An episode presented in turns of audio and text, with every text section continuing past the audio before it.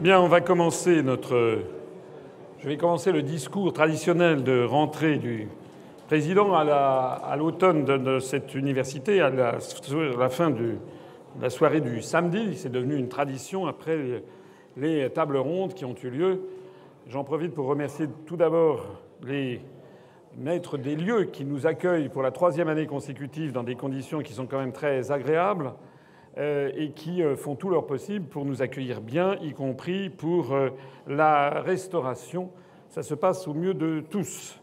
Je voudrais en profiter aussi pour remercier toutes celles et tous ceux qui ont œuvré à la bonne organisation de cette université d'automne.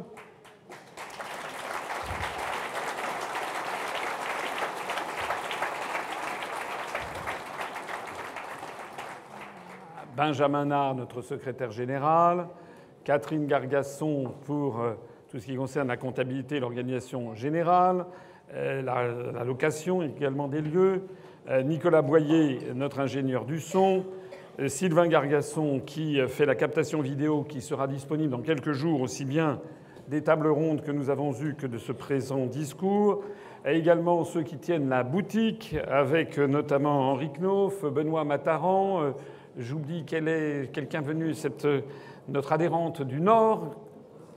Elle est là, je lui fais un bonjour. Euh, et bien euh, toutes celles et tous ceux qui ont contribué à, l'organisation, les contacts avec les journalistes, euh, avec notamment Laure Avaux que je tiens à remercier, ceux qui ont organisé la logistique, notamment la, gestion des camions pour venir avec la boutique, euh, les contacts de ceux qui sont allés accueillir nos, invités puis les raccompagner, comme Romain Justeau. Je voudrais remercier toutes celles et tous ceux qui ont contribué aussi à la traduction euh, de la table ronde sur le Brexit, notamment Christine Agaton Burton, et puis euh, j'ai oublié son prénom, Émilie. Émilie et Tennessee, et Tennessee Camp pour la traduction dans l'autre sens. Je voudrais remercier aussi les invités qui sont venus euh, ce matin, à la table ronde de ce matin, qui était une table ronde de haut niveau. Il me semble qu'on ne voit ça nulle part dans un autre parti politique, des tables rondes qui euh, sont euh, avec la présence de Philippe Béchat, des, économistes, des éconoclastes, pardon, avec la présence de Charles Sana, de insolanciae.com et les analyses contrariennes, avec la présence de Vincent Brousseau, euh, nous ont parlé des risques de crise financière et des évolutions sans doute d'un changement de modèle économique. C'était tout à fait intéressant, c'était vraiment de haut niveau, y compris les questions. Je voudrais aussi remercier ceux qui ont participé à la table ronde de cet après-midi, avec au premier rang desquels donc les, nos, nos invités britanniques, Owen Patterson, ancien secrétaire d'État du gouvernement Cameron, donc euh, récent ministre, euh, de la, pour l'Irlande du Nord, puis ensuite pour les questions d'alimentation et d'artisanat. Remercier euh, Lucy Harris, qui est, qui est députée actuellement, députée européenne du Brexit Party, où elle a été élue, elle était deuxième de liste sur la liste de Nigel Farage. Remercier la présence de John Longland, euh, qui est un universitaire qui avait eu la gentillesse déjà de venir à notre université de Tours de 2013, pour ceux qui étaient déjà là en 2013, et qui nous a éclairé de ses lumières, et puis également remercier Charles Gave, euh, qui est venu euh, participer à ce débat. Remercier bien sûr Dimitri Devim, notre représentant au Royaume-Uni, qui a contribué à la bonne organisation de cette table ronde spéciale sur le Brexit, qui a aussi est unique en France. Il n'y a jamais le moindre débat en France euh, sur le Brexit et un débat qui ne soit pas biaisé, un débat qui soit euh, suivi de questions avec le public. Et je voulais vous remercier enfin, toutes celles et tous ceux qui ont fait le déplacement. J'insistais auprès de l'un de mes invités britanniques qui disait Mais euh, finalement, il y a combien de personnes? Cette salle peut contenir 1000 personnes, on doit avoir à peu près 800 personnes. Et je disais Mais il me disait, mais euh, ils viennent d'où, etc. Et je lui dis, mais toutes ces personnes, c'est vous, euh, viennent à leurs frais. Euh, viennent à leurs frais. On n'a pas des autocars qui viennent vous chercher. On n'a pas des figurants. On ne vous paye pas. C'est vous qui nous payez. Hein.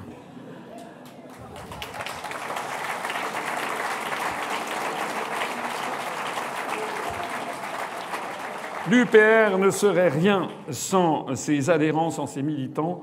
Alors je n'ai pas encore vu tout le monde, mais tout le monde, s'il le souhaite, peut avoir une petite photo avec moi, si vous le souhaitez. Alors ce soir, ce sera peut-être un petit peu tard, mais éventuellement demain. Voilà. Mais vous n'êtes pas obligé non plus de vouloir une photo. On peut se serrer la main. Mais il y a déjà beaucoup de gens qui sont venus me, voir. En attendant, euh, merci à toutes et à tous d'être venus, d'être fidèles. Je pense que l'UPR contribue. Quand je dis contribue au débat public, j'allais dire c'est même une des très rares instances maintenant en France où il y a un débat public politique approfondi.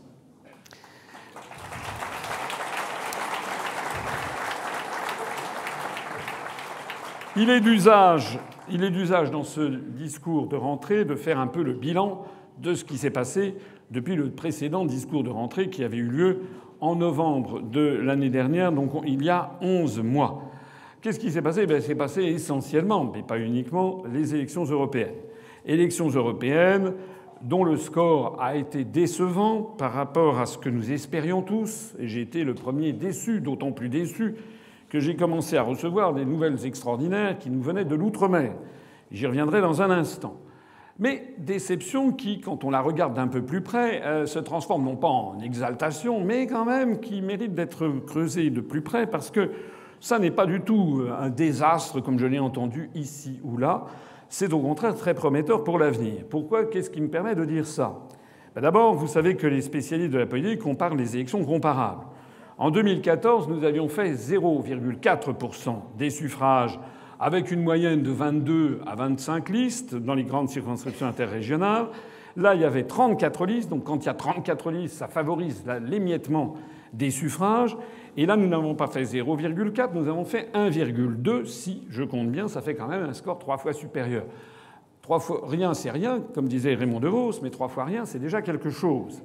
Or, 1,2%, je peux vous assurer qu'1,2%, ça veut dire que dans certains cas, on a fait 0,8, mais ça veut dire que dans d'autres cas, on a fait 1,5, 1,8, 2, 2,2, 2,5, 2,8, 3, et même 3, et même 4% des suffrages à Wallis et Futuna. Ben, quand on fait 2 à 3%, dans un certain nombre d'endroits de France, eh bien, ça commence à compter sérieusement, parce que les élections se situent souvent sur un fil. Donc nous avons progressé. Si vous allez sur euh, la notice Wikipédia pour les élections européennes de 2019, vous verrez qu'il n'y a que deux partis politiques qui ont augmenté leur suffrage euh, par rapport à 2014. Si on met de côté euh, En Marche qui n'existait pas, eh bien c'est EELV et l'UPR. À ce propos, j'étais, il y a quelques jours, c'est-à-dire c'était avant-hier, hier, pardon, euh, et avant-hier, j'étais, euh, j'étais au salon de l'élevage à Clermont-Ferrand. Et l'un de mes collaborateurs, pendant la visite du salon de l'agriculture, de l'élevage, a repéré que sur le stand de, président du conseil régional, eh bien, il y avait M. Vauquier, président du conseil régional d'Auvergne, président sortant des Républicains. Vous savez qu'ils vont bientôt euh, faire une une élection interne euh, suite à la débâcle, parce qu'on va en parler. Hein. Comme je dis souvent, quand je me regarde, je me désole, quand je me compare, je me console. C'est-à-dire que c'est une débâcle absolue des républicains, et donc euh, un collaborateur est allé le voir. Romain est allé voir Vauquier, et il a dit il y a M. Assido qui est là. M. Vauquier, ah oui, très bien, je vais aller le voir, etc. D'ailleurs, il est venu. on va mettre une photo sur Internet. Il est venu me serrer la main, il était très content, etc. Je peux vous dire qu'il y a deux ans, il n'a pas fait le déplacement. Et pourquoi? Parce que la politique, c'est un rapport de force. Voilà. Et il y a à l'élection présidentielle, à l'élection présidentielle, M. Fillon avait fait 20,01% et votre serviteur avait fait 0,9, 0,92. C'est-à-dire que si vous faites le rapport des voix, eh bien, euh, les républicains faisaient 22,2 fois plus de voix que l'UPR. Ou si vous préférez dans dans votre sens, ça faisait nous, nous représentions à peu près 4%, 4,2, 4,3% des voix euh, obtenues par Fillon, par les républicains. Donc si vous avez 4%, vous pouvez... Euh, ces quantités négligeables. Sauf que nous, on est passé de 0,9 à 1,2, pendant que les républicains sont passés de 20,01 à 8,5 pour M. Bellamy. De telle sorte que désormais, eh bien, nous, les républicains ont obtenu sept fois plus de voix que nous, contre 22,2. Ou si vous préférez, nous avons fait à peu près 15% des voix des républicains. Ce qui signifie que, vu des républicains, on commence à ne plus trop rigoler en voyant l'UPR. Parce que ce truc, ce caillou dans la chaussure, ne fait que grossir. Et en plus, il grossit d'autant plus qu'un certain nombre des adhérents, des électeurs des républicains euh, regardent attentivement ce que nous disons. Il n'y a pas que les républicains. Je rappelle ce qui est arrivé à la France insoumise. France insoumise avait fait 19,6% des suffrages à l'élection présidentielle, M. Mélenchon, et là ils sont passés de 19,6 à 6,4. De telle sorte que, en 2017, la France insoumise représentait 21 fois plus de voix que l'UPR, et en 2019, il ne représente plus que 5,3 fois plus de voix que l'UPR, ce qui fait qu'on est bientôt à 20% des suffrages obtenus par la France insoumise. De telle sorte que je sais que c'est long, je sais que c'est décevant, etc. Mais il faut faire preuve d'opiniâtreté parce que nous, personne, plus personne sur la scène politique ne peut désormais nous ignorer. J'ai rappelé tout à l'heure, pendant la table ronde sur le Brexit, que Nigel Farage a créé le Brexit, le UKIP, en 1993. En 2010, 17 ans après, aux élections générales au Royaume-Uni, les élections législatives, son parti obtenait 3%. 17 ans après, avec une presse britannique beaucoup plus ouverte à ses opinions, à ses analyses que la nôtre, puisque euh, les grands médias français nous sont quand même quasiment fermés. Je sais que certains disent arrêtez de reporter la charge. Non, non, non, non, non, je n'arrêterai pas du tout de dire la vérité. La vérité, c'est que sur BFM TV, par exemple, pendant les élections européennes, jusqu'à 24 heures avant, la fin avant la fin de la campagne, 48 heures avant la fin, nous avions obtenu 7 minutes 57 secondes de temps de parole quand Mme Le Pen avait eu 10 heures 30 minutes, ce génie politique qui est Mme Loiseau avait obtenu 9 h 50, que M. Philippot avait fait 1h30. Vous savez, M. Philippot, dont on, m'avait dit Oh là là, il est beaucoup plus jeune que ce vieux con d'Asselineau. Et puis, euh, en plus de ça, il parle de l'immigration, c'est un sujet qui mobilise les Français. Et puis, il est beaucoup plus connu. Et puis, ci, et puis ça, il s'est ramassé une gamelle, comme vous le savez, puisqu'il a fait la moitié de nos voix. D'ailleurs, il n'a pas de militant, mais il continue pourtant à être reçu sur LCI. Il appartient peut-être à des réseaux auxquels je n'appartiens pas, mais en tout cas, il a accès encore un petit peu sur LCI. Ça veut donc dire que notre communication, mine de rien, euh, quand je me regarde, je me désole, quand je me compare, je me console. Parce que si notre communication est si mauvaise, alors que dire de la communication des républicains? Que dire de la communication de la France insoumise? Que dire de la communication de M. Philippot? Ces partis politiques qui bénéficient d'un espèce de droit d'ouverture, comme ça, sur la scène politique et médiatique, eh bien, on se sont en général ramassés euh, des très mauvais résultats. Des mauvais résultats qui étaient dus en particulier, pas uniquement, à la multiplication des listes. Ce n'est pas comme dans les évangiles la multiplication des pains, mais c'est la multiplication des listes qui a contribué à gommer les évolutions. J'en profite pour dire, pour ce bilan de ce que nous avons fait depuis un an et demi, depuis un an, pardon, depuis onze mois, j'en profite pour rappeler ce que je disais hier au Conseil national et qu'il faut que tout le monde ait à l'esprit.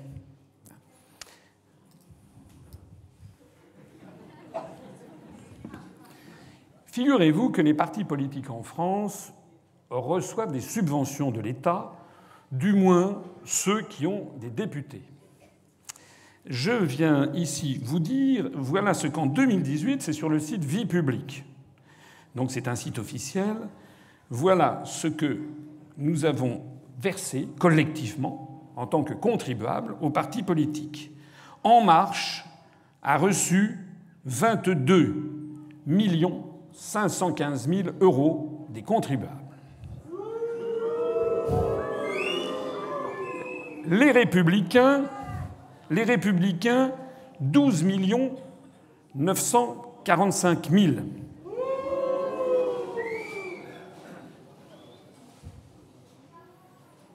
12 945 000, vous avez vu qu'ils ne font que sept fois plus de voix que nous.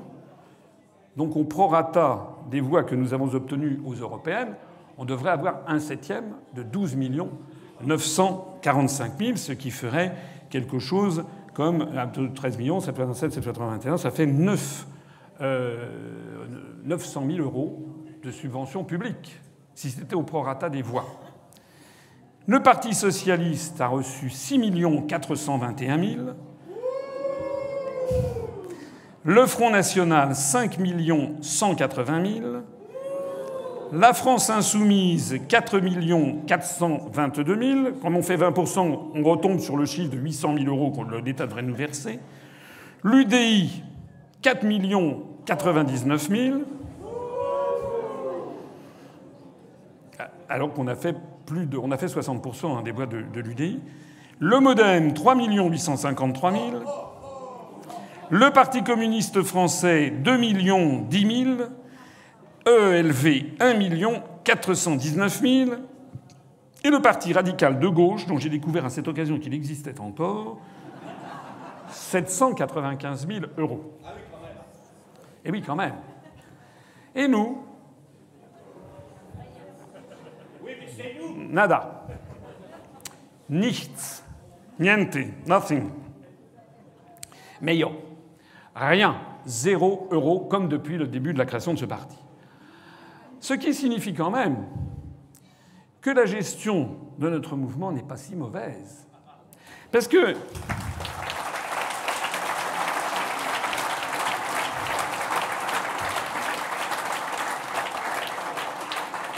Parce qu'en regard, nous, nous avons six permanents. Au Front National, ils en ont 44 ou 45, dont peut-être une partie a été financée de façon occulte, je ne sais pas. Euh, en tout cas, euh, par les... oui, il y a eu ces scandales de détournement de fonds européens. D'ailleurs, Mme Goulard, vous avez vu que d'ailleurs au passage, Mme Goulard, il y a quand même une bonne nouvelle de temps en temps, a été recalée hein, par les députés européens. Donc elle va peut-être. Euh, il y a une deuxième audition. Mais enfin, il semble que les, les députés au Parlement européen français et allemands aussi lui sont tombés dessus au sujet de ces détournements de fonds. Et surtout, ils ont demandé Mais comment se fait-il que vous avez été viré du gouvernement français parce que vous étiez poursuivi pour, euh, peut-être pour des soupçons de détournement de fonds publics européens, pourquoi vous êtes nommé maintenant commissaire européenne? Donc elle a un petit peu, un petit peu pataugé. On ne sait pas si elle va être confirmée par le Parlement européen. Le Parti socialiste, à la grande époque, enfin à la grande époque, il y a encore 2, 3, 4 ans, euh, faisait, avait 110 permanents. Le Front National en a 44 ou 45, nous on en a 6. Et nous, nous avons 0 euros d'argent public. Plus encore, il faudrait comparer aussi l'endettement bancaire, puisque tous ces partis sont surendettés. Le parti, les Républicains, je crois qu'ils ont quelque chose comme peut-être encore 15 ou 20 millions d'euros de dettes. Vous avez vu que Mme Le Pen, dont le parti est en quasi faillite, a été obligée, il y a trois jours, d'obtenir un prêt d'une banque située aux Émirats arabes unis, ce qui, pour 8 millions d'euros. sans rire, comment, comment peut-on prétendre Comment peut-on prétendre avoir une politique indépendante? Défendre la souveraineté de la France lorsqu'on est un parti qui est grevé de dettes et dépendre de banques et parfois de banques étrangères, y compris de banques situées en Russie ou aux Émirats arabes unis. Nous, je me permets de le signaler, nous avons zéro euro d'endettement bancaire.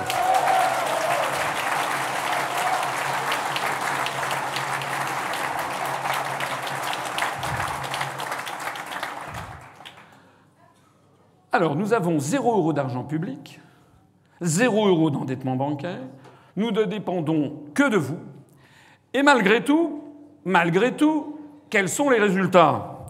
Nous avons, à part la chaîne de YouTube de M. Mélenchon, qui a énormément d'abonnés, mais dont le nombre de vues n'est pas supérieur au nôtre, ce qui permet à des mauvaises langues de se poser des questions sur le nombre d'abonnés exacts, je rappelle que notre chaîne YouTube a dépassé, c'était hier je crois ou avant-hier, les 116 000 abonnés, ce qui fait de la chaîne UPR, UTV la chaîne la plus consultée, la plus, où il y a le plus d'abonnés de toute la scène politique française.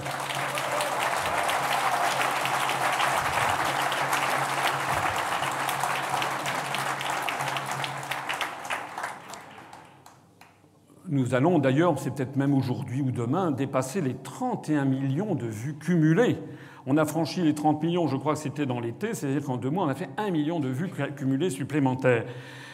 J'ai une petit, petite question d'ailleurs au passage. Nous, nous avons un studio de télévision qui nous a coûté quand même quelque chose comme 180 000 euros, parce qu'à Paris, dans le siège que nous avons maintenant, qui fait 180 mètres carrés, nous avons fait installer de la laine de roche en dessous, au-dessus, à côté, pour insonoriser complètement une pièce assez grande. On a acheté une table pour faire studio, qui a été faite sur mesure avec un renvoi de télévision, des sièges ad hoc, comme le capitaine. On a également des caméras de haute définition Panasonic. On a une, une régie a fait les choses bien. Ça nous a coûté un mur de télévision, que d'ailleurs Sylvain et Daniel Gargasson ont largement contribué à poser, parce que c'est le système D. Les autres partis, ils ont quoi? Qu'est-ce qu'ils ont au Front National? Mais qu'est-ce qu'ils font de leur argent? Ils ont, ils ont 5 millions d'euros par an versés par l'État. Ils ont un endettement, ils ont encore obtenu un prêt de 8 millions. Mais qu'est-ce qu'ils font de cet argent? Qu'est-ce que font de cet argent en marche? Est-ce qu'ils ont une chaîne de télévision? Est-ce qu'ils ont un studio? Ils font quoi? Alors moi, ce que je vois, oui, sans doute, ils s'en mettent dans les poches, ça c'est possible. Peut-être pas. Peut-être qu'ils ont une vertu d'anciens romains. Je ne sais pas. En tout cas, quand on voit le nombre de casseroles qui tintinabulent à leur basque, on peut avoir des doutes.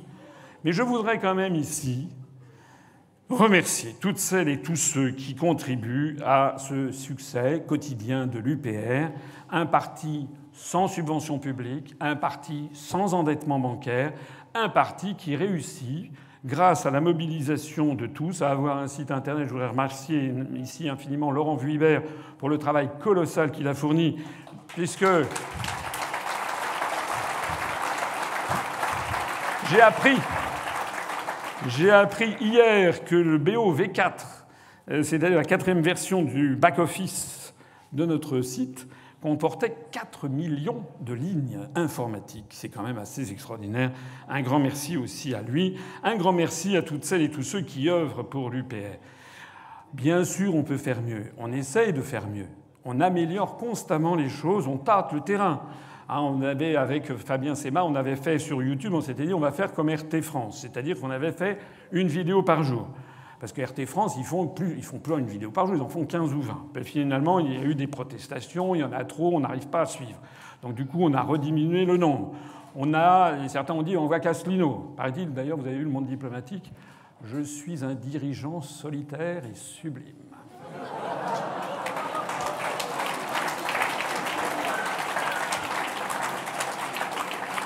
Moi, je me déplace, je pense que je suis honnêtement un, des responsables politiques qui se déplace le plus sur le terrain. D'ailleurs, je vous annonce que je vais être constamment sur le terrain au cours des mois qui viennent, notamment pour les municipales. Mais euh, ce que nous avons, c'est que tous collectivement, on se décarcasse pour faire marcher la machine. Donc sur YouTube, comme on me voyait trop, on a fait des tentatives, on a fait des émissions. Je voudrais remercier ici notamment l'émission sur les 5 actus de la semaine qui fait maintenant 24-25 000 vues, ce qui n'est pas mal du tout. Remercier notamment ben, les présentateurs et présentatrices qui viennent. Alors je vais en oublier, mais je voudrais citer euh, alors quelqu'un qui a été, puis qu'on voit un petit peu moins, mais elle va revenir, etc. Zaman Ziwan. Elle doit être quelque part.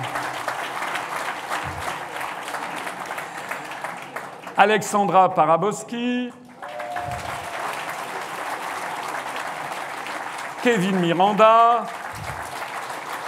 Farid Korba. Alors j'en oublie, excusez-moi, je n'ai pas les noms en tête, mais l'idée de rajeunir, d'avoir une présentation avec des têtes nouvelles. On a eu également des entretiens avec des responsables, avec des intellectuels, un entretien avec euh, Benoît Duteur, très romancier, un entretien avec euh, un professeur euh, Ogino, professeur de japonais, membre enfin japonais, professeur de français à l'université normale de Tokyo, qui accessoirement est le traducteur d'Emmanuel Todd en, japonais, qui avait organisé mon voyage au Japon l'année dernière sur mon retour de. J'avais participé à la, campagne contre, enfin, sur le référendum de l'autodétermination en Nouvelle-Calédonie où j'avais milité pour le maintien dans la République française. Et au retour, j'avais fait un stop au Japon où j'avais d'ailleurs été très très euh, reçu à très très haut niveau, y compris par l'ancien Premier ministre japonais Naoto Kan, qui a été Premier ministre au moment euh, de Fukushima. Eh bien, nous avons continué dans cette direction. Nous avons mis en avant un certain nombre de responsables politiques, Charles-Henri Gallois, bien entendu, qui vient de publier un ouvrage, lui. Vincent Brousseau, que vous avez vu tout à l'heure, qui était venu, Jérôme Yanès pour les questions d'environnement. En bref, en bref, nous essayons d'avoir de plus en plus de, de, à présenter, sachant que nous avons aussi des soutiens d'un certain nombre d'adhérents, mais qui, pour des raisons professionnelles notamment, souhaitent garder leur anonymat et écrire sous pseudo. Voilà ce qui est devenu l'UPR. Bien sûr, on va améliorer encore et encore, on essaie d'améliorer les choses, mais je voudrais euh, vraiment faire appel aussi, il est bon ton de critiquer, et c'est normal, le pays de la France est le pays de la critique, je voudrais aussi euh, que la critique se fasse dans tous les sens et appeler à votre, à votre euh, mobilisation à tous. Euh, il faut absolument, vous l'avez vu, d'ailleurs c'est ce qu'ont dit nos, nos, interlocuteurs britanniques, dont j'ai découvert notamment à table en déjeunant que euh, Lucy Harris ou Owen Patterson euh, s'étaient quand même bien renseignés. Enfin, ils nous connaissent maintenant parce qu'on avait fait déjà euh, le raout le 29 mars à, Londres. et ils nous ont dit ce que vous faites est très très bien. 116 000 abonnés pour une chaîne de télé sur YouTube, c'est quand même très très bien. Et ils nous ont conseillé de poursuivre et continuer. C'est la mobilisation de tous. Donc j'en appelle ici de nouveau à tout le monde. Il faut absolument que vous suggériez à vos amis, à vos collègues de travail, à vos familles, de dire écoutez, allez donc vous abonner sur cette chaîne, c'est gratuit, mais allez regarder un petit peu ce qui est dit sur UPR TV. Si chacun des militants de l'UPR arrivait à convaincre, on a franchi les 38 000 euh, adhérents, dont à peu près 24 000 à jour de cotisation. J'en profite pour lancer ici un appel à toutes celles et tous ceux qui n'ont encore pas versé leur cotisation de ne pas oublier de le faire, parce qu'on euh, n'a pas d'emprunt et on n'a pas d'argent public. On ne dépend que de vous.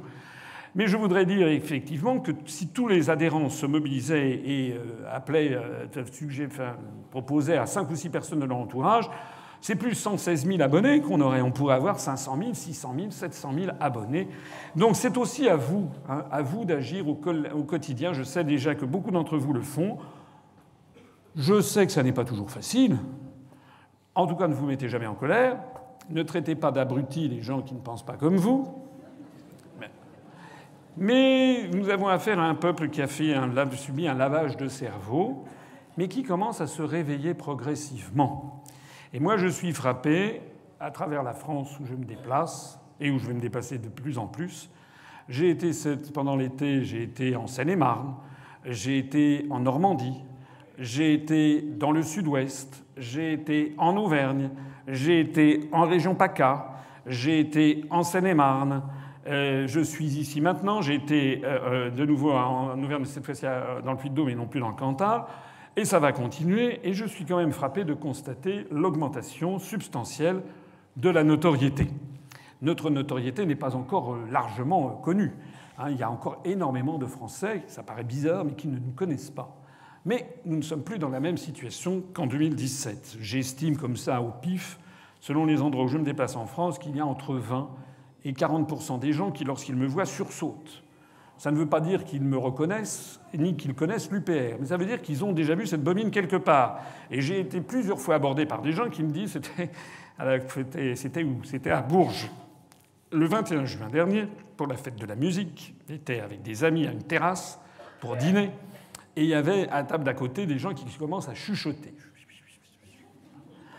Et puis, moi, je prenais un air évidemment totalement dégagé. Et puis il y a une dame qui se lève et puis qui vient me. Elle me dit Est-ce que vous n'êtes pas quelqu'un de connu, monsieur? Je lui dis ben, Peut-être, je sais pas. Où vous, où vous ai-je vu? me dit-elle. Ben, peut-être à la télévision. Vous êtes un chanteur. Non. Un présentateur de télé. Non. Heureusement qu'elle n'a pas dit un acteur de film porno. Et finalement, après ça, ils ont repéré, c'est un parti politique. Alors il y avait quelqu'un qui disait Ah, Asselineau. En marketing, ça s'appelle de la notoriété assistée. Il y a la notoriété spontanée, il y a l'absence de notoriété, la notoriété spontanée, la notoriété assistée. Et donc j'estime actuellement, alors des anecdotes comme ça, j'en ai à foison, j'estime qu'actuellement, nous avons à peu près quelque chose comme peut-être 10% des Français qui maintenant me connaissent, connaissent l'UPR, connaissent le Frexit, ont vu à peu près nos analyses euh, et notre programme. Mais pas beaucoup plus, hein. Pas beaucoup plus. Pas beaucoup plus. Et puis il y a peut-être 20 à 30% de gens qui voient vaguement ce que c'est, mais qui n'ont pas fait cet effort encore d'aller regarder. Et puis je pense qu'il y a 50-60% des Français qui ne nous connaissent pas encore. Alors ça relativise beaucoup aussi notre score électoral. Parce que faire 1,2 si 95% des Français me connaissaient, 95% des Français connaissent Mme Le Pen, connaissent M. Mélenchon, connaissent M. Macron, euh, connaissent euh, euh, LV, peut-être un peu moins, peut-être 75%, etc. Donc faire 1,2% si 95% des Français vous connaissent, c'est pas la même chose que faire 1,2% s'il n'y a que 10% des Français qui vous connaissent. Ça veut dire que la marge de progression mécanique, j'allais dire mécanique, est tout à fait importante au fur et à mesure que la notoriété augmentera. Et cette notoriété, elle augmentera notamment quand nous passerons davantage dans les grands médias. Alors évidemment, c'est la bouteille à langue, tout le monde s'y est cassé les dents. On essaye de renforcer notre équipe d'attachés de, presse, on essaye d'être davantage présent dans les grands médias. Mais il y a un moment à partir duquel les grands médias ne pourront plus nous cacher, c'est en fonction des scores électoraux. Et nous en arrivons donc à notre stratégie pour l'avenir, c'est-à-dire les mois qui viennent, c'est-à-dire la préparation des municipales. Les municipales, a priori, c'est une des élections qui ne nous serait pas forcément si favorable que ça. Et bien finalement, à la réflexion, j'ai l'impression que c'est plutôt un, un, moyen pour nous de progresser et de nous sortir de ce score de 1, qui fait que beaucoup de gens qui viennent me voir et des gens qui me disent Ah, c'est formidable, tout ce que vous dites, vos analyses sont formidables, nanana, et quand je leur dis, mais est-ce que vous avez voté pour moi? Euh, Ceux qui ont voté pour moi me disent tout de suite, ah monsieur, vous êtes monsieur Asselineau dis oui. Ah oui, c'était à... Où est-ce que c'était? C'était dans le Cantal cet été. Il y a un monsieur qui est venu me voir, c'était drôle. Il m'a dit, monsieur, est-ce que vous êtes la personne à laquelle vous ressemblez? Alors, il y a des gens qui me disent, hmm, vous êtes formidable, vous êtes extraordinaire. J'ai dit oui, c'est exact. Avez-vous voté pour moi leur dis-je. Non. Et pourquoi Ah, j'ai voté utile. Ah bon Et c'est quoi En général, ils ont voté Madame Le Pen ou Mélenchon. Mais pas toujours. Et je leur dis, alors avec deux ans de recul, c'était utile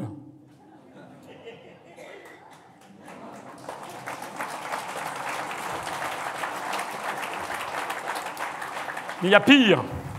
Cet été, je vais dans un hôtel, c'était euh, euh, le veilleur de nuit, c'était, je sais pas, vers 21h, le veilleur de nuit euh, qui me voit arriver, et comme s'il avait vu la Sainte Vierge. Ah, vous êtes monsieur Asselineau J'ai dit c'est possible. Alors il commence, il me dit c'est formidable, je regarde tout ce que vous faites, je suis sur Internet, c'est formidable, je vous regarde, je regarde Jovanovic, je regarde Étienne Chouard, je regarde Jorgovici, je regarde Ruffin, je regarde... non, je t'ai plus. C'était très bien. Et je lui dis, mais alors il me dit vraiment c'est formidable, je bois vos paroles. Je dis très bien. Je dis mais vous avez voté pour qui à la présidentielle? Il me répond ah ben j'ai voté Macron. Alors, je lui dis, je lui dis, mais au deuxième tour. Ah non, non, non, dès le premier tour. Je lui dis, mais quand. Avez-vous bien vu mes, avez-vous bien vu mes vidéos? Et euh, il me dit, euh, mais pourquoi vous avez voté Macron au premier tour? Puisque vous trouvez que ce que je dis est vraiment très très bien. Et vous savez ce qu'il me répond? Il me dit, bah, j'ai voté Macron parce que c'est lui qui allait gagner.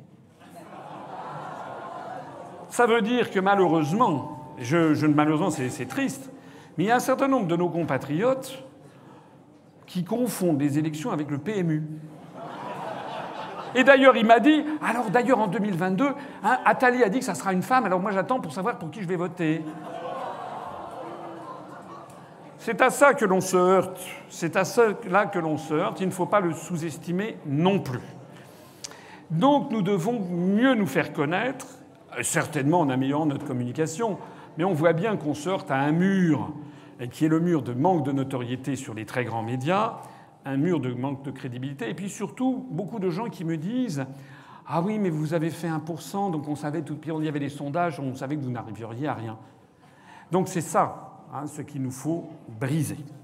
Et intervient donc notre stratégie pour les mois qui viennent, qui sont les municipales.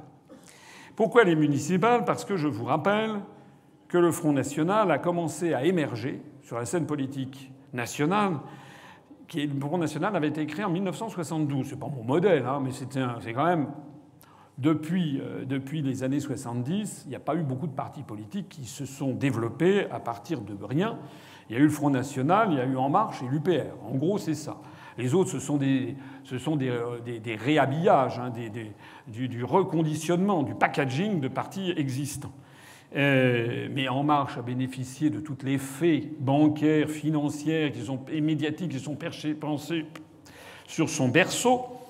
Le Front National avait été créé en 1972 et c'est en 1983, 11 ans après sa création, qu'il est sorti de l'anonymat, dans lequel pourtant Jean-Marie Le Pen était quelqu'un qui était très connu. Hein. Il avait d'ailleurs été candidat euh, en 1981 à l'élection présidentielle. Il était beaucoup, beaucoup plus connu que moi en, 1900, en 2017.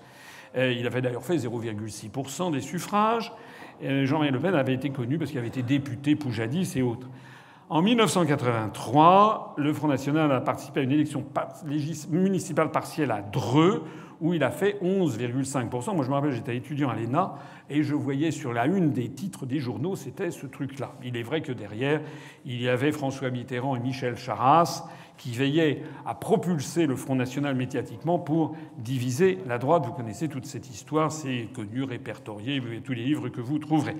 Alors, nous, notre objectif en participant au municipal, c'est évidemment eh bien, de nous décoller de cette étiquette du parti qui fait 1, pour arriver à des scores supérieurs. Je signale au passage, je l'ai dit tout à l'heure déjà, mais je signale au passage que nous sommes arrivés 12e sur 13e euh, pardon, sur 34 listes au niveau national aux européennes, mais nous sommes arrivés 6e sur 34 listes outre-mer. Et que nos scores outre-mer sont tout à fait euh, euh, encourageants, puisque nous avons fait en gros 1,8% en Nouvelle-Calédonie et en Polynésie française, et que nous avons fait 2,2 en Martinique, 2,5 en Guadeloupe, 2,8 à l'île de la Réunion, avec par exemple dans la ville de Saint-Paul de la Réunion, nous avons fait 3,09. Nous avons fait 3,01% euh, en Guyane, 3,4% à Saint-Martin, Saint-Barthélemy et 4,01% à Wallis et Futuna. Donc nous avons quand même des scores deux à trois fois supérieurs. Et pourquoi ça d'ailleurs? Ce que je dis aux journalistes. Est-ce que vous vous êtes posé la question de savoir pourquoi? Pourquoi? Pourquoi? Alors certes, je suis allé outre-mer, certes j'aime bien l'outre-mer, j'en parle régulièrement, certes j'ai montré le scandale absolu que représente le fait de donner 2, et quelques milliards d'euros par an à la Pologne pour qu'elle achète des F-16 américains, alors que pendant ce temps-là, à Mayotte ou en Guyane, le, minimum minimum n'est même pas assuré, puisqu'il y a en Guyane, il manque je ne sais pas combien d'établissements scolaires, il n'y a, pas d'établissements scolaires, les enfants sont déscolarisés, il manque des routes, il manque des ponts, il manque toutes les infrastructures publiques en Guyane ou à Mayotte. Donc je l'ai dit, bon, c'est vrai aussi, je suis interrogé régulièrement sur euh, Radio Tropique, mais fondamentalement, c'est pas ça. Fondamentalement, ce qui se passe dans l'outre-mer français, c'est qu'il n'y a pas, il n'y a pas les grands médias, il n'y a pas BFM TV, il n'y a pas TF1, il n'y a pas France 2, etc. Il y a RFO et puis il y a des chaînes de radio et télévision locales qui nous donnent régulièrement la parole. À la Réunion, il y a RTL Réunion qui a un accord avec RTL, un accord commercial, mais qui est totalement indépendant et qui, donne, qui donnait régulièrement la parole, à, dans la, parole est aux auditeurs, à des adhérents de l'UPR pour qu'ils exposent leurs opinions, leurs analyses. Ça veut donc bien dire, encore une fois, à quel point il faut faire sauter ce verrou de l'accès aux médias. Et donc, Et donc la, stratégie pour les municipales. Pour les municipales, je l'ai déjà dit, je le redis, je le re-redis. Nous avons, nous avons demandé, c'est une stratégie qui a été validée par le Bureau national, nous demandons à tous nos adhérents qui habitent dans des petits villages d'essayer d'être sur la liste, quand je dis petit village, c'est moins de 500 habitants, sur la liste qui en général est unique et apolitique de la municipalité. Parce que parfois, il y a des maires qui ne veulent pas se représenter. Ben, essayez d'être maire d'un petit village. N'ayez pas peur, hein, comme disait Jean-Paul II. N'ayez pas peur. Il y a des gens qui me disent Ah oui, mais non, euh, moi, vous comprenez, euh, j'ai jamais été maire. Ben oui, mais comme disait Jeanne Masse, hein, toute première fois, toute, première fois. Donc il y, a, il y, a, une première fois. Essayez, sinon d'être tête de liste, en tout cas de vous mettre sur la liste d'un maire sortant. Et pourquoi ça? Parce qu'une fois que vous serez conseiller municipal, d'abord c'est intéressant, et puis deuxièmement, vous pourrez faire ce que fait quelqu'un que je cite souvent, qui est Benoît Mataran, notre délégué du Gers, ici présent. Peut-être en train de boire, je ne sais pas. Benoît Mataran, à moi qui soit à la boutique, non? Ah voilà, je l'ai repéré là-bas. Benoît Mataran, qui est euh, conseiller municipal d'un petit village du Gers, euh, et qui euh, bah, il a adhéré il y a 4 ans, c'est ça, Benoît? Et, euh, bah, depuis 4 ans, ben, il explique assez bien au maire, au conseil municipal, et puis c'est pas, c'est, un petit village. Hein. il explique, il, explique ses analyses. Lorsque le maire se plaint de voir la dotation globale de fonctionnement diminuer et qu'il dit ah quand même Macron il exagère, ben, dit bien c'est, ça serait ça serait le Vauquier, ça serait ça serait Jadot, ça serait euh, Le Pen ou Mélenchon, puisque tous veulent rester dans l'Union européenne, ils seraient obligés d'appliquer les rapports des grandes orientations des politiques économiques, et ça serait Alors le maire dit Mais c'est quoi les rapports des grandes orientations de politique économique? Donc, il fait de la pédagogie de terrain. Et un conseil municipal, c'est quelqu'un qui a une certaine audience dans un village. Résultat des courses, aux élections européennes, à Estipoui, le village de Benoît Mataran, nous avons fait 18,8% des suffrages.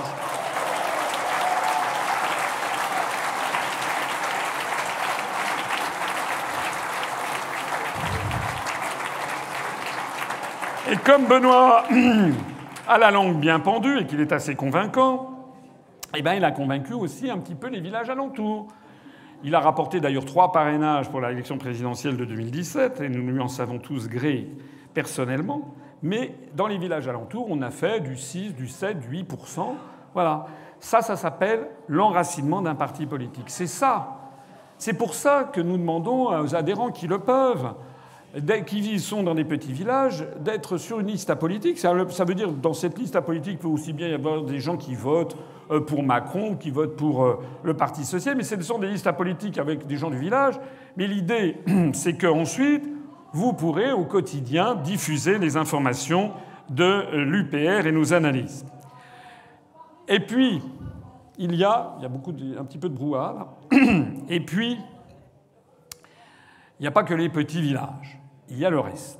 Et là, nous allons avoir des listes dans un certain nombre de villes pour la première fois. En 2014, lors des élections municipales précédentes, il y avait quelque chose comme 4000 adhérents à l'UPR. Nous n'avions pas les reins assez solides. Maintenant, avec 38 000 adhérents, nous avons les reins assez solides pour présenter des listes UPR, avec l'étiquette UPR, dans un certain nombre de municipalités et dont je vais vous donner la liste en priorité, en primeur, avec l'AFP qui, a été, qui vient d'être informé de cette liste.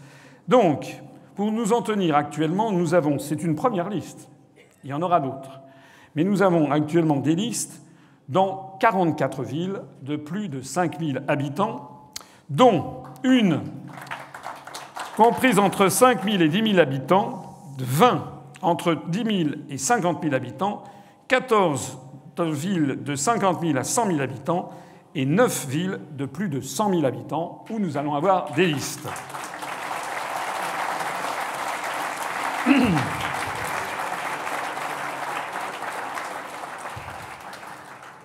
Alors, il y aura des les candidats à la mairie, il y en a certains qui sont dans la salle, qui n'hésitent surtout pas à venir. Je leur demande de venir s'ils sont présents et s'ils ne sont pas trop pris de boissons, je leur demande de monter sur la scène, mais il y en a certains d'entre eux qui n'ont pas pu venir. Donc on va commencer du plus bas jusqu'à la ville la plus peuplée, avec donc euh, la, ville, entre 5 000 et 10 000 habitants. Ça sera Céris, qui est euh, en Seine-et-Marne, avec comme candidat Vincent Poiret, dans une ville de 8 843 habitants. Ensuite, Barentin. Barentin en Seine-Maritime, avec comme candidat Jean-Christophe Loutre.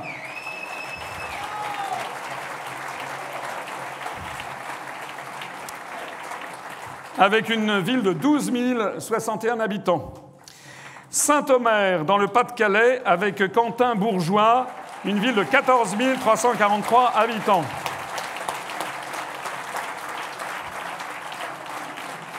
Brie contre Robert en Seine-et-Marne avec Frédéric Cugini, une ville de 17 200 habitants. Ah voilà Vincent.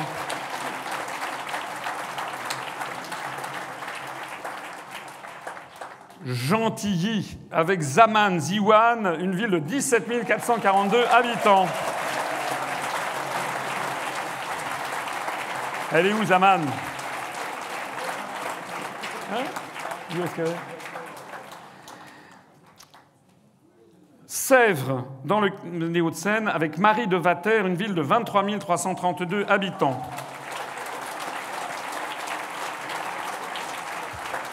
Montgeron, dans l'Essonne, avec Christophe Brousse, une ville de 23 727 habitants.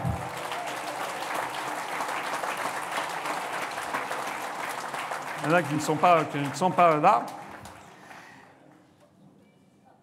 Cormeillon-Parisis. Ah, voilà Christophe Brousse. Cormeillon-Parisis avec Marc Parigot, ville de 23 924 habitants.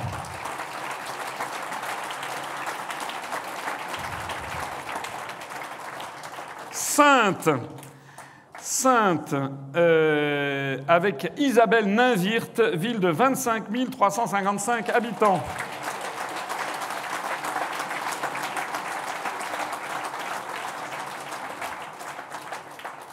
Limeil Brévannes, avec Gilles Perrin, ville de 25 639 habitants.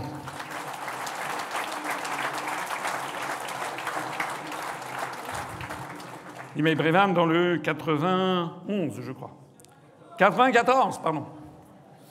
Herblay-sur-Seine, dans le Val d'Oise, 95, avec Fabien Sema, ville de 29 066 habitants.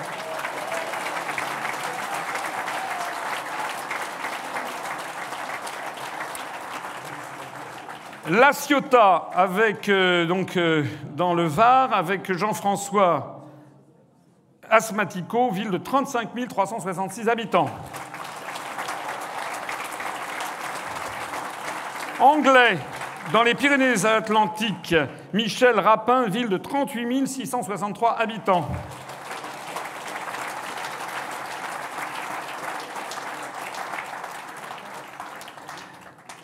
Marc-en-Barreul, ville du Nord, avec Romain Rose, ville de 38 805 habitants.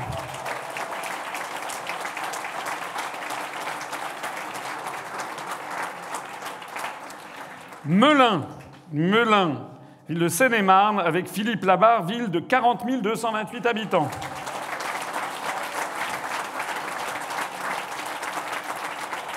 La Courneuve, dans Seine-Saint-Denis, avec Samir Kerouni, ville de 41 733 habitants.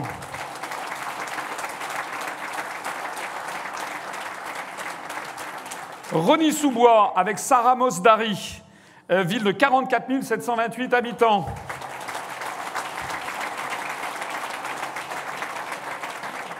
Je l'ai vu tout à l'heure.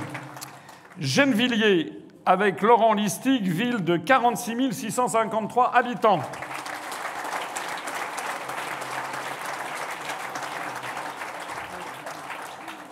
Soit dit en passant, nous avons fait 2,73% à Gennevilliers.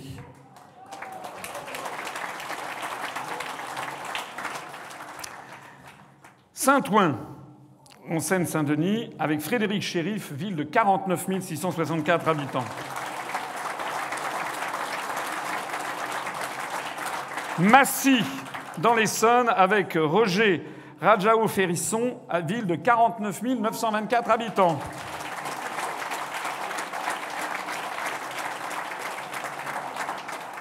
On passe aux villes au-dessus de 50 000 habitants.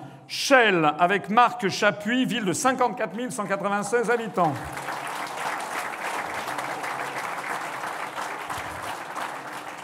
Drancy, en Seine-Saint-Denis, avec Sofiane Iqbal, ville de 69 568 habitants.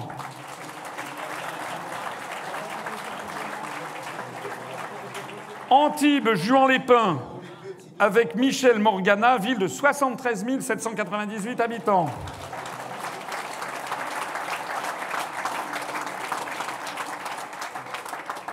Cannes, c'est un festival.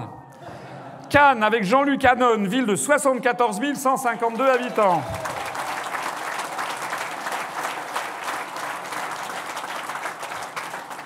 Saint-Maur-des-Fossés dans, le, Val-de-Marne avec Michel Lecoq, ville de 74 893 habitants.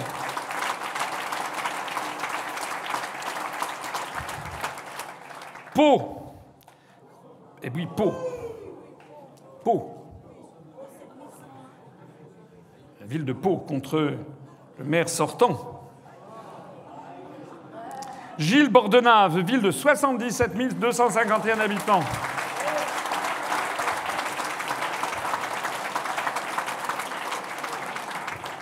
Préfecture des Pyrénées-Atlantiques. Préfecture de la Martinique, Fort-de-France, Michel Chalonneau, ville de 81 017 habitants.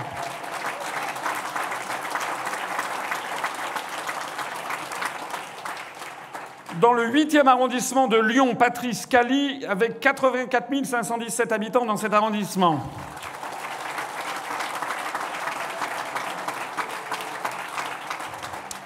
Colombes, dans le dans les Hauts-de-Seine, 92, Olivier Gamichon, ville de 85 368 habitants.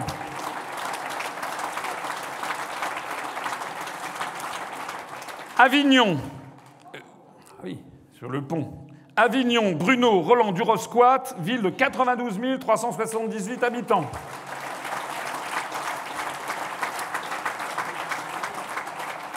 Vitry-sur-Seine, Lionel Caen, ville de 92 755 habitants.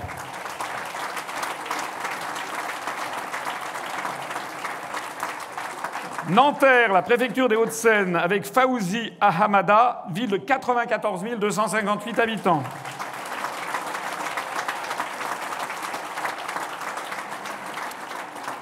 Tourcoing, la ville de Darmanin. Bonjour. Tourcoing, la ville de Darmanin, Hervé Simon, ville de 97 476 habitants.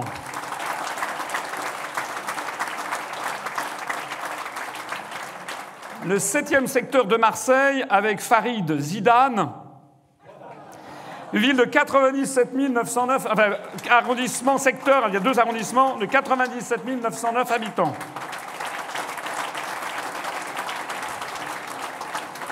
Et nous passons à plus de 100 000 habitants. Montreuil, dans les Hauts-de-Seine, euh, dans la Seine-Saint-Denis, avec Manuel de Lavallée, 108 402 habitants.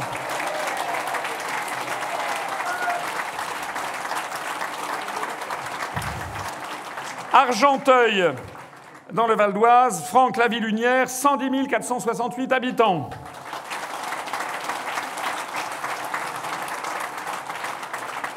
Saint-Denis, dans la Seine-Saint-Denis, justement, avec Jean-Baptiste Villemur, 111 354 habitants. Le Mans, avec François Méril, ville de 142 991 habitants.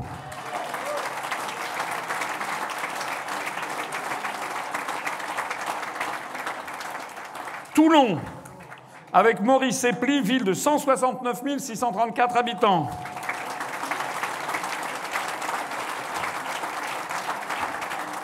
Et enfin, pour l'instant, nos plus grandes villes, les quatre plus grandes villes. Bordeaux, avec Gilles Garçon, ville de 252 040 habitants.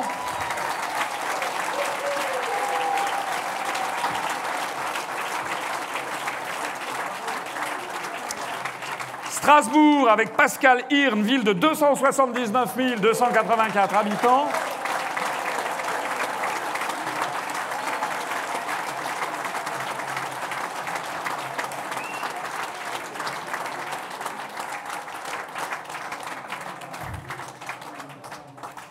Montpellier avec Camille Nazarian, ville de 281 613 habitants.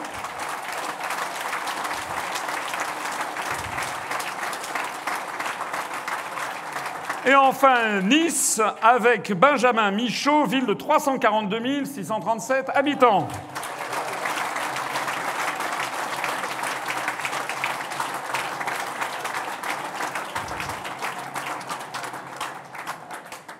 Voilà c'est une première liste. Je sais qu'il y a d'autres listes qui se préparent dans d'autres grandes villes. Je crois savoir qu'à Nantes, par exemple, on pourrait avoir une liste, on pourrait en avoir d'autres. Alors maintenant, il va falloir toutes et tous que vous les aidiez pour nous aider. Hein. Personnellement, je vais parcourir la France. Moi, je ne serai pas candidat, mais je vais aller sur le terrain. Je vais aller serrer les mains parce que les campagnes municipales, ce pas des campagnes extraordinairement chères. Hein. C'est d'abord et avant tout user les semelles. C'est-à-dire aller sur le terrain, serrer les mains, aller discuter avec les gens, faire les cages d'escalier, monter, aller partout, y compris dans les quartiers là où on fait nos meilleurs scores. C'est être présent. Nous avons maintenant 5 à 6 mois pour faire en sorte que le soir du premier tour des élections municipales, eh bien, sur ces 44 premières villes, mais il va y en avoir d'autres, j'espère qu'on va en avoir 50, 60, 70, 80, eh bien, sur toutes ces villes, eh bien, nous ayons quand même un certain nombre de villes, et j'ai très bon espoir, où l'on est 4%, 5%, 6%, 7%, et puis qui sait, peut-être 8%, 9%, parce que nous n'aurons pas 34 listes. Nous aurons des villes avec 3 listes, 4 listes, 5 listes. Hein, et nous aurons donc la possibilité d'un seul coup d'apparaître à nos compatriotes comme un mouvement en plein essor. Il y a là-dedans, parmi ces listes d'ailleurs, des villes où nous avons dépassé les 2,5%. C'est le cas de Saint-Denis et c'est le cas notamment de Gennevilliers. Nous, attendons encore des listes qui vont être préparées outre-mer. Je pense à l'île de la Réunion, je pense à la Guyane, peut-être encore en Martinique. Je pense également à toutes ces, provinces où nous n'avons pas encore reçu tous les, engagements. Certains hésitent, certains se tâtent. C'est normal d'hésiter, mais il y a un moment à partir duquel, quand on fait de la politique, eh bien, il faut s'engager. Et moi, là-dedans, ben, je suis euh, celui qui a créé le mouvement, mais maintenant, il faut que tout le monde s'y mette. Il faut que tout le monde s'y mette, que tout le monde se prenne son baluchon pour préparer cette campagne municipale, pour aller sur le terrain, pour trouver des colistiers. Hein. Ne croyez pas que nous ayons toutes les listes qui soient complètes, mais aucun parti, à part le maire sortant, a sa liste complète. Hein. Lorsque M. Villani, par exemple, est candidat à la mairie de Paris, il faut 527 candidats pour la mairie de Paris. M. Villani, il a, il a, 30 personnes. Hein. Mais petit à petit, lorsqu'on est présent sur le terrain, eh bien, il y a des gens qui ont voté pour nous qui disent bah, Tiens, oui, je vais faire partie de votre liste. Donc, un petit peu d'audace. La fortune sourit aux audacieux, disaient les anciens Romains. Eh bien, nous allons le montrer au cours des mois qui viennent. Je rappelle que le premier tour, sauf erreur de ma part, c'est le 15 mars 2020, le deuxième tour le 22 mars 2020. Nous sommes aujourd'hui le 5 octobre 2019. Nous avons donc 5 euh, octobre, 5 novembre, 5 décembre, 5 janvier, 5 février et 5 mars. Nous avons 5 mois et demi, à peu près, pas tout à fait, presque 5 mois et demi, pour maintenant aller battre le terrain et puis aller convaincre nos compatriotes. De toute façon, nous serons présents à ces élections municipales. Nous allons faire passer le message de l'UPR, un message national, bien entendu. Et nous avons des choses à dire, même lors des élections municipales, parce que, par exemple, eh bien, nous exigerons, nous, le retour à la dotation globale de fonctionnement des communes d'avant jusqu'à 2014, avant, sa diminution. Nous exigerons la, fin des fusions forcées de communes euh, avec un référendum local. Nous exigerons également la mise en œuvre du référendum d'initiative locale que M. Macron avait proposé à l'issue de son fameux grand débat, et puis plus personne n'en parle, mais nous, nous sommes partisans du référendum d'initiative citoyenne, eh bien nous proposerons le référendum d'initiative locale, et si nous avons des maires, eh bien on leur proposera de le mener pour demander à la population ce qu'elle souhaite. Nous lutterons contre la désertification rurale, nous lutterons pour le maintien des commerces dans les villes moyennes, en centre-ville et non pas dans des banlieues à l'américaine. Nous nous battrons également pour avoir le maintien des services publics dans toutes les villes, notamment les villes moyennes, et la lutte contre la démolition des services publics.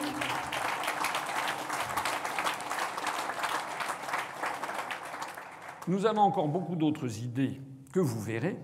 Et puis, il y aura bien entendu une partie de, cette, ces, campagnes qui seront des déclinaisons au niveau local, parce qu'on ne dit pas la même chose si l'on est candidat à la mairie de Bordeaux ou si on est candidat à la mairie de Gennevilliers ou à, la, ou à la mairie de Sainte. Ce sont des problématiques locales. Donc il y aura la partie nationale et la partie locale.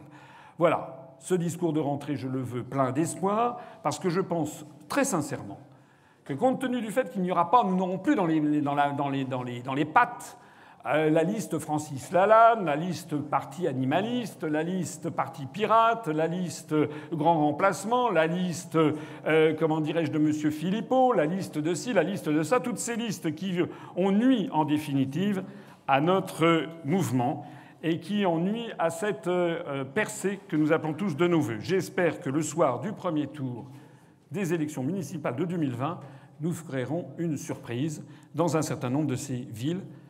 C'est ce que je voulais vous dire aujourd'hui. J'appelle un appel à mobilisation, d'abord de tous ceux qui habitent, toutes celles et ceux qui ne sont pas forcément dans cette salle, tout le monde n'a pas pu venir, mais toutes celles et tous ceux qui sont ici et qui habitent dans une de ces villes de se mobiliser, et puis toutes celles et tous ceux qui me regardent de réfléchir s'ils ne peuvent pas eux-mêmes faire euh, une liste dans la ville dans laquelle ils habitent. Voilà le programme et la marche à suivre jusqu'en mars 2020. Je vous remercie de votre attention.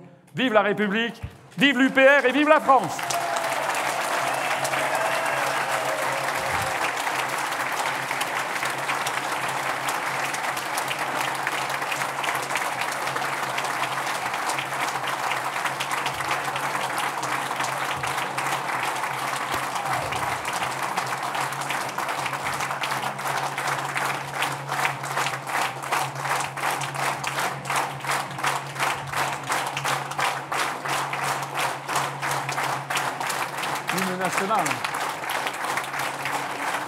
On va, comme d'habitude, comme nous en avons la tradition, terminer par la Marseillaise. Allons enfants de la patrie, le jour de gloire est arrivé. Contre nous de la tyrannie, l'étendard sanglant élevé l'étendard sanglant élevé. Entendez-vous dans les campagnes mugir ces féroces soldats qui viennent jusque dans nos bras, égorger nos fils et nos compagnes. Aux armes, citoyens, formez vos bataillons Marchons, marchons, qu'un sang impur abreuve nos sillons. Merci à tous.